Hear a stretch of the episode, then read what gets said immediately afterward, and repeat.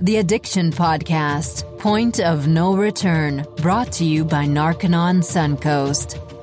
Hello, Jason. Hello, Joni. Here we are. Week. This is seventy three. Is it seventy three? 73, Oh, week wow. 73. Very good. And now we're om- we're approaching fall. Yes. And I and when we approach fall, my immediate excitement goes to it's almost Halloween.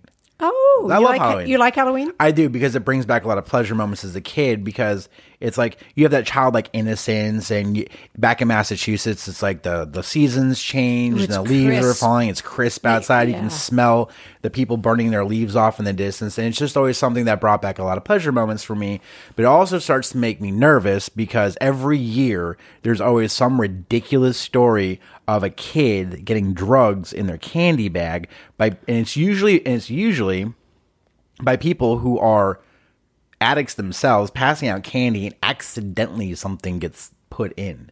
Um, last year, I think the story was uh, a mom was out trick or treating with her kids, and they went home and did the whole like, okay, let's check your bags and candy and stuff, and they pulled out a it was like the tip of a glove finger that was cut off, and inside it was heroin which then I guess later was found to be some sort of like marijuana resin or something, but still, it doesn't at that point it doesn't matter. And so that always kind of makes me a little bit nervous about the upcoming um, Halloween season, just because that's the time where we have to really be careful with our kids. Um, and given society is the way it is now, and drugs are so predominant, and some people who are under the influence and not thinking and you know, just totally out of it, may inadvertently give a kid drugs. I don't think people would maliciously do it. I think it just it happens due to the carelessness because of the inability to pay attention to what's going on while you're high. You know what I mean? And the thing is with marijuana edibles, as usual, parents have to be careful to make sure that doesn't make its way in either accidentally because those ac- end up accidentally getting mixed in with actual candy. Right. And, and or cookies or whatever. And so Well, we had gets- a story about the fifth grader in New Mexico or wherever it was who took the marijuana gummies to school thinking they were gummy candies Right. and shared them with his or her friends. Right. You know, so I can see how that would happen. You know, it's just just as a commentary. This is such a side note, but when I was little, I remember hearing some horror story about someone, you know, giving out apples with razor blades in them, and now Right. it's and now it's drugs. So it's like there's always something that somebody is gonna it's, figure out. It's the new apples with razor blades, except the apples with razor blades, in my opinion, is more of a maliciously. It's a malicious intent behind it. That's I think true. with the drugs getting found in kids' candy bags, I don't. I is my opinion. I could be wrong, but I don't think anyone does it out of like I want to harm children. It's just like the carelessness of whatever. Just it ends up in there. yeah. Um, I think you're and, right. And so, you know, every year I end up writing a blog about what's happened this past Halloween. And uh, there's al- there always seems to have been something that strange or stupid, in my opinion, that occurs. Right. Um, but uh, I, you and I were talking about this earlier, um, and I was discussing how you know the drug the drug situation is constantly evolving and it's constantly changing. And something I came across recently was I kept seeing this uptick in a trend of cocaine related opioid overdoses. So for a while, you know, cocaine related opioid overdoses because cocaine is not an opioid. cocaine is not an opioid. Now, let's back up a little bit. So, most people, you know, who used opioids like heroin and stuff back in the day, when the epidemic started to like kind of, you know, gain some steam, mm-hmm. you know, that's when fentanyl came in and people started finding, you know, fentanyl mixed in with heroin everywhere and, and addicts started overdosing. And the sick part is a lot of heroin addicts would hear about certain dope spots in town where people are overdosing from fentanyl and they actually would seek out that heroin because it's like more bang for their buck. So as time went on, you saw this huge increase in um, heroin related overdoses because of the presence of fentanyl in the heroin. Now you fast forward and you come into the more present day and age of the uh, the drug epidemic and what's happening is there's a huge reduction in the amount of heroin on the streets. Most people that say they're heroin addicts are actually not even using heroin because heroin is really hard to find these days. It's all fentanyl. So there's a there's a downtrend on heroin related fentanyl overdoses and a huge increase on a national level of cocaine related fentanyl overdoses because fentanyl is actually being mixed into cocaine now. Wow. Um, And and why is heroin now harder to get? It Do you know? Yeah, because uh, comparatively to fentanyl, it's very expensive. And so dealers can just sell fentanyl saying it's heroin. It's not heroin. They don't pay nearly as much, but charge a ton for it, and they make so much more money. It's a money making thing, basically. It's all in the money. Yeah, and back in the day, I mean, there was pretty high potency heroin all over the place. You know, when I was towards the end of my addiction was where was when the opioid epidemic really started to like gain steam and I actually started to come across like heroin addicts. I I didn't think that was real. I always thought it was something you see in the movies and stuff. And so it actually was a real thing. And in the middle of my cocaine addiction, I actually saw um, the rearing of the head of the opioid crisis. And so I would uh, I, I would talk to these guys, and most of the time there wasn't any fentanyl at all, and there were, people were actually using real heroin. Now it's just it's it's switched now to where there is no heroin or virtually no heroin, and if you do buy heroin, you're getting a little bit of heroin, a little bit of fentanyl, and mostly some other like BS cut and mixing stuff like baking soda and baby laxatives and sugar and stuff. Like it get, I mean, that's really what it ends up being, and so there's not that much heroin anymore. That's the thing. People have to realize that if you're if you if you're a heroin addict and, or your kid's a heroin addict and you think that's what they're using, they're mostly using fentanyl, which is terrifying because we all know that fentanyl is extraordinarily dangerous, extraordinarily potent, and we're at the point where we don't know what fentanyl is what because of the weird analogs that are coming over from China. Right. So it's like you got this like strange version of fentanyl, you got this strange version of fentanyl, you got this strange version of fentanyl, and you might get all three in one bag, and it's game over. Um, wow. But now they're mixing it with cocaine, which is I found kind of interesting. And I, I don't. There's the thought that dealers are doing it to make the cocaine more addictive, and I don't necessarily think that's the case. In my in my head, people like to speedball. Do you know what that is?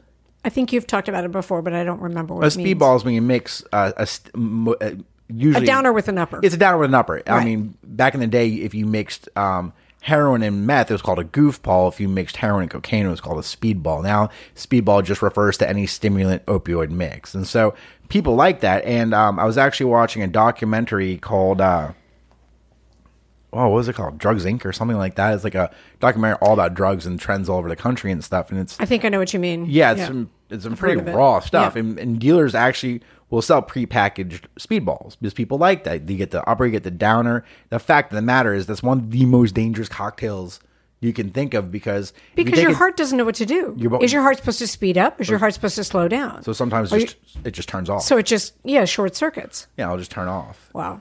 I mean, and a lot of and a lot of celebrities, and notable celebrities, have died from speedballs.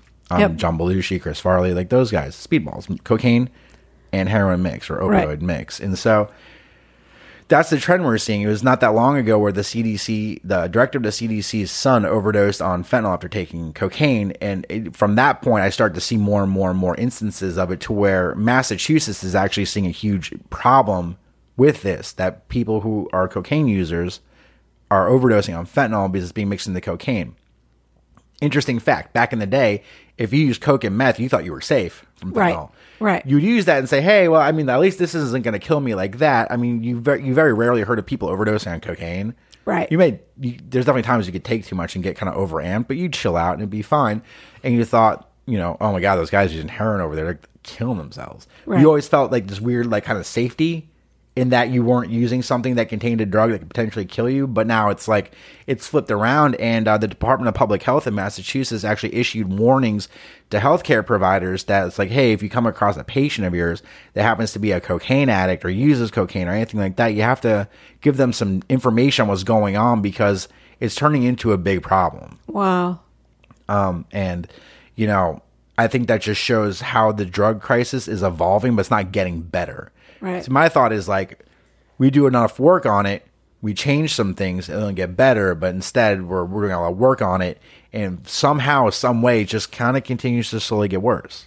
So, but statistically, is it really getting worse? Are we not making some kind of a difference in the like the whole addiction arena? Do you think? No. I'm going to get really sad if you think we're it's just continuing to get worse and we're not helping. the way I look at it, that it gets better is that there's constantly people that come into treatment, in Narconon, for instance, and those people will go home and not be addicts. right. In that regard, it gets better. Well, and possibly like what we were talking about today when we toured somebody through Narconon Suncoast. Hopefully, the people who complete the Narconon program can go back and talk to the people that they know because typically an addict is not an addict all by himself. He's got dealers, he's mm-hmm. got friends. And I'm making that plural, quote unquote, friends who are also doing drugs. And so you know, I'm I'm hoping it can actually snowball, and that if nothing else, the people who graduate can get um, their friends and families of their friends to listen to the podcast, and hopefully we will affect more and more people that way. Exactly. Spread. you know the, the idea is to like talk to enough people about what's going on so that enough people have the information about what's going on so maybe they can make better decisions for themselves or educate other people and kind of have it spread that way Exactly. and the reason i think the epidemic slowly gets worse is because i feel like so things go a certain way for a while and then i guess maybe authorities or the law enforcement or whatever starts to kind of catch on to certain things and so they kind of eradicate it for a second, but then the big dealers and cartels and stuff like that find a workaround and it comes back in another way, and it's usually in a more harmful way. For instance, I was That- just, I was just gonna, I'm going to cut you off for one second. I think it changes the whole face of addiction changes. Yeah. In that, you know, opioids from 1999 when Purdue said, "Oh, these are okay," you know, maybe till a few years ago, maybe even when we started the podcast, and mm-hmm. then. And then it will evolve because people are going to continue to use drugs of choice. But I would be interested in seeing what the numbers look like. That's all.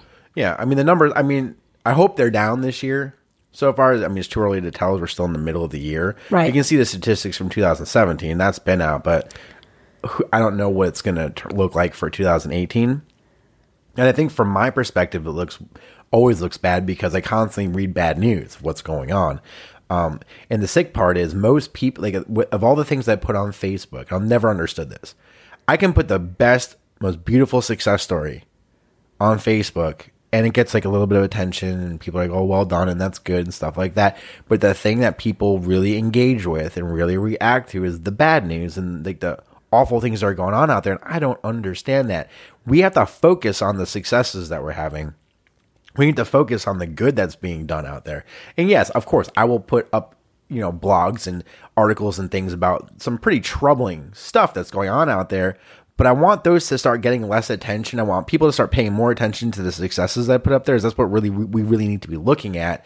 Is that like yeah, in the midst of all this mess and awful, you know, drug crazed times and this drug crazed society that we have, there are successes being made and there's Right. successes being had out of the whole thing. Well, that's why we do this, though, and that's why we interview the graduates that come out of the program. And um, it was great. I got to meet Kurt today Right. because we talked to him last week over Skype, but I'd never actually met him.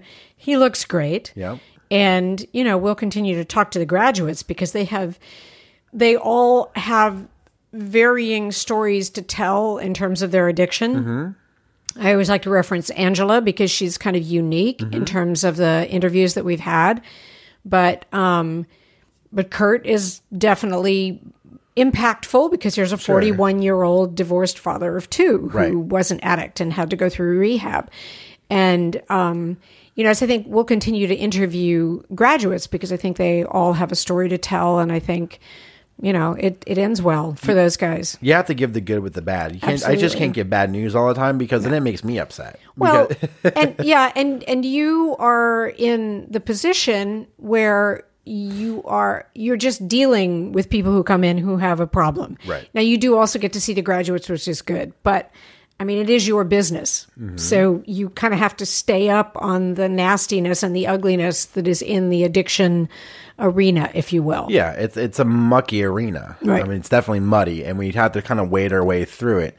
Um, and that, and you know, when I say it, I see a lot, I hear a lot of bad news. I see articles that are troubling, and whenever we think we like start to catch on to something, like as far as you know, from a law enforcement standpoint or stuff like that, they'll switch up what they're doing. Yes. And those are the things I find troubling is because as soon as we think we're making some progress, it's like two steps forward and three steps back. It's like, for instance,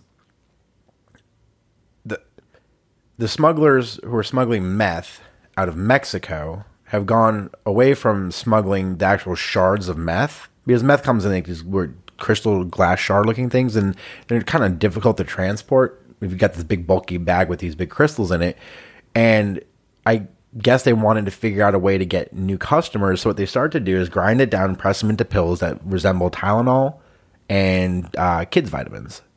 So basically, there was a huge drug bust. I think it was in Ohio or somewhere, and they the cops pulled all these bags of like pretty benign looking over the counter pills out um, and kids vitamins, and they actually tested positive for meth. Oh and my so god.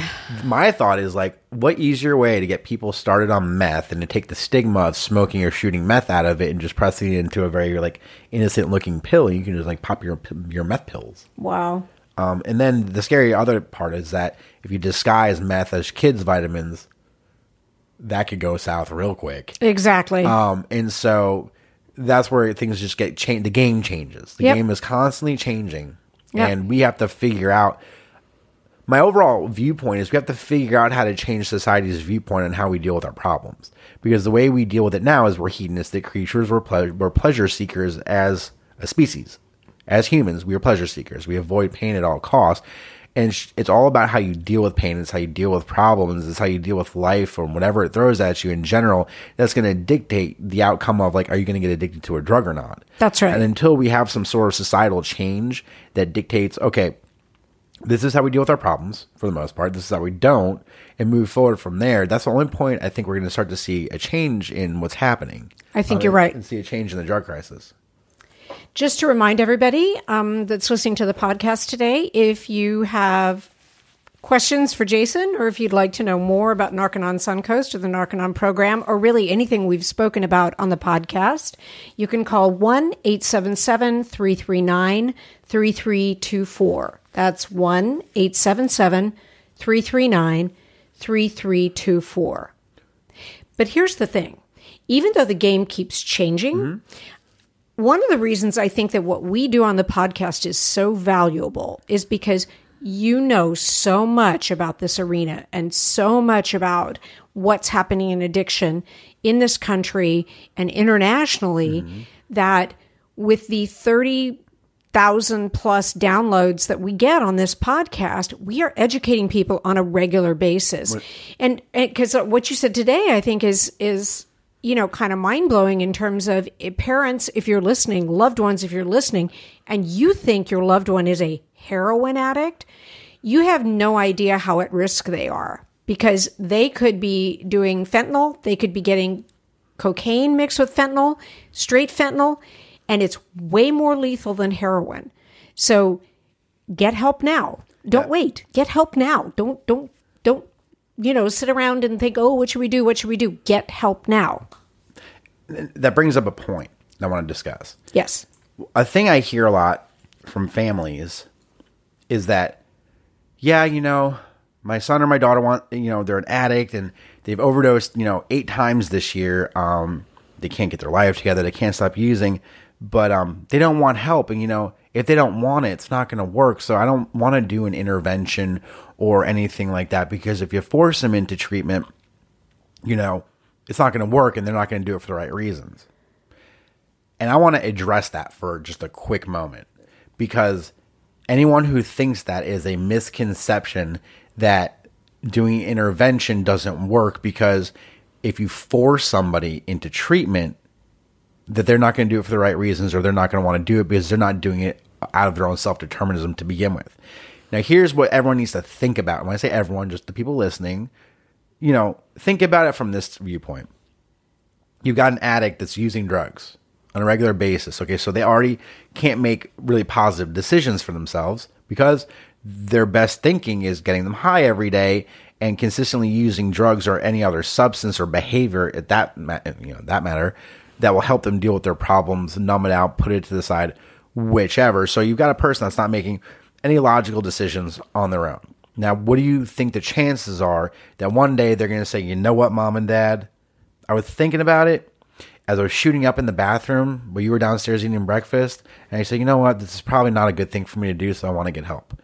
Happens sometimes, very rarely. Well, what percentage would you say? I mean, when you started talking about this, I'm thinking to myself, 90% of addicts would be my thought are not going to originate, hey, today's the day I think I should stop using heroin. Even though it feels so good to get high every day, I think I'm going to stop doing that. Well, they think about it. Every, actually, an opiate addict will think about that every day while they're in withdrawal. But as soon as they get high again, make the withdrawals go away, then they're they're not interested in getting help anymore. Yeah, so they're not going to come to their parents or their loved one and go, okay, I think today's I get clean. I'm sure, as you say, there's a small percentage that will do that. And, Right. and I've met some and we've talked to some who finally do have that realization of, ah, I think I need help. Yeah. I But mean, I was- mostly it's not going to happen. No, I mean, I was one of the few that was like, I can't take it anymore. I don't know what to do. Right. Um, it was, I, don't know, I was very willing to get help, but uh, most aren't because you have, if you think about it, and I've said this a million times, but you know, drugs are an addict's security blanket. It's how they deal with life. Offering them help, it's like a threat to their addiction. They'll do everything they can to protect their addiction,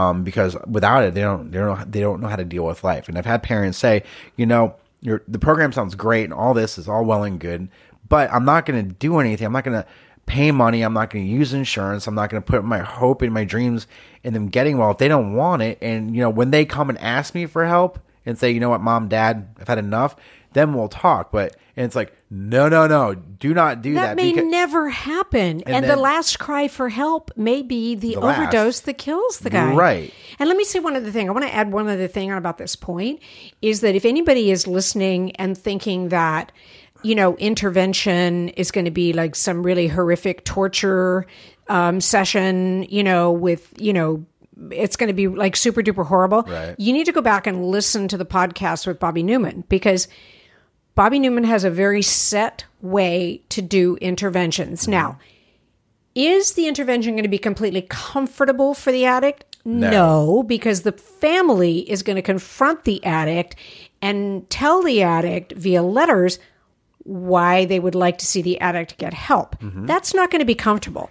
Let's face it, when you do something that harms other people and you have to sit there and be confronted with those other people telling you mm-hmm. that you have harmed them, that's not comfortable. Right. But it's not a torture session. It's not, you know, lock him in a room. It's it has a, it is a very precise procedure and methodology that Bobby uses, and he is hugely successful at it. So mm-hmm. if you're listening and you're thinking, oh no, I could never do an intervention because I want them to come to their own decision, you need to go back specifically, look through all of the episodes and find the ones where it's an interview with Bobby Newman and listen to those episodes mm-hmm. because I want to tell you, Bobby is one of the He's actually a very compassionate individual Yeah. because Bobby's been an addict. Right. So he knows what an addict is going through. And he also knows that the family needs to be involved in the intervention. So, anyway, I just wanted to add that little thing in there because, yeah, the average guy is not going to come to you. Your your average addict is not going to come to you and say, "Oh, okay, you know, we put me into rehab." Right. Most of the time that doesn't happen. And families Right. think that, you know, that has to happen before they act. And unfortunately, people will die before they Yeah. do that. And that's, and that's sad. Now, the other misconception I want to discuss is that an intervention means you're forcing someone into treatment. That's not what the point of an intervention is. So let's, I want to take an opportunity to clear that up with anyone who might have questions or, you know, We don't handcuff them to the withdrawal room. We can't do that. I mean, it's not going to work. yeah, an intervention is exactly what it means. If you if you were to look up the word intervention in a dictionary, it's the act of coming in between um, two things to halt something's progress. Exactly. something to that degree, and so that's all the intervention does. You take an a, an objective point of view, a neutral party comes in, separates parents, addicts, stop what's going on. Let's look at this. The addict's not willing. All you need is a small amount of willingness to get an intervention done. Because an intervention is not taking someone against their will, black bagging them and throwing them on a That- plane. that's what I'm saying. And then putting them in treatment. An interventionist comes in, and of course, there's the whole family component, and Right. the letters and things like that. Right. But there's also a lot of one-on-one between the interventionist and the addict, and just having a you know a conversation about what's going on, what they're running into, and as that starts rolling, you end up seeing a person's willingness just come up just a little bit, and that's Right. all you need, and get them into treatment, and that little small amount of willingness allows them to voluntarily take their bags, go with the interventionist, go to the airport, get on the plane, get off the plane, get in the car and come to Narconon, sign the paperwork voluntarily, checking themselves in, getting down to detox, and then let the drugs start running out. Right. And let them start, you know, going through the withdrawal process. And as they get to the end of that and they start to realize as their head clears up a little bit and their judgment comes back in, they're like, wow, this is actually, I, I need to do this. Right. That's what the intervention does. It just stops, uh, you know, something's forward progress and gets in the middle of two things, separates out what's what, gets a little bit of willingness there, and then that's it. Right. And it and uh, and actually what it does is enable the addict to admit to wanting to get help because there's a little bit of a difficulty with that too. I mean, if you're an addict, you have had to justify the things you've done, like selling your grandmother's jewelry or stealing from your mother's purse.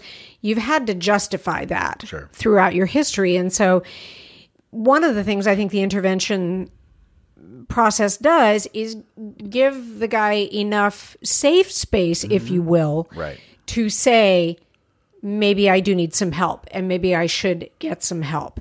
But, you know, eh, back to what we were talking about before, you know, listeners, if you know somebody that's addicted, you have got to get them help. There mm-hmm. are only two ways out of addiction one is to get sober through treatment. And one is death, Right. and we don't want anybody else to die. You know, we've we've we know about people like that. In fact, you just did a whole thing at Narconon where you created like a memorial for people who had mm-hmm. overdosed because it was Overdose Awareness Day last week. Mm-hmm. And we don't want anybody else to die. I don't want any more parents to lose children or children to lose parents to to addiction. It doesn't have to happen. But you have to quit going on hoping if you're listening to this podcast and you know somebody's who, who's addicted, you have to cease going on hoping that something will change Right. without you taking action. and no change happens without action. No change ha- comes from inaction. I, I, I, that's just the kind of a logical. Exactly. You have to do something about it. Mm-hmm. Um, it's not going to get better without you, listener, doing something about it. Correct. I don't care who you are. I don't care who you know. I don't care what the situation is.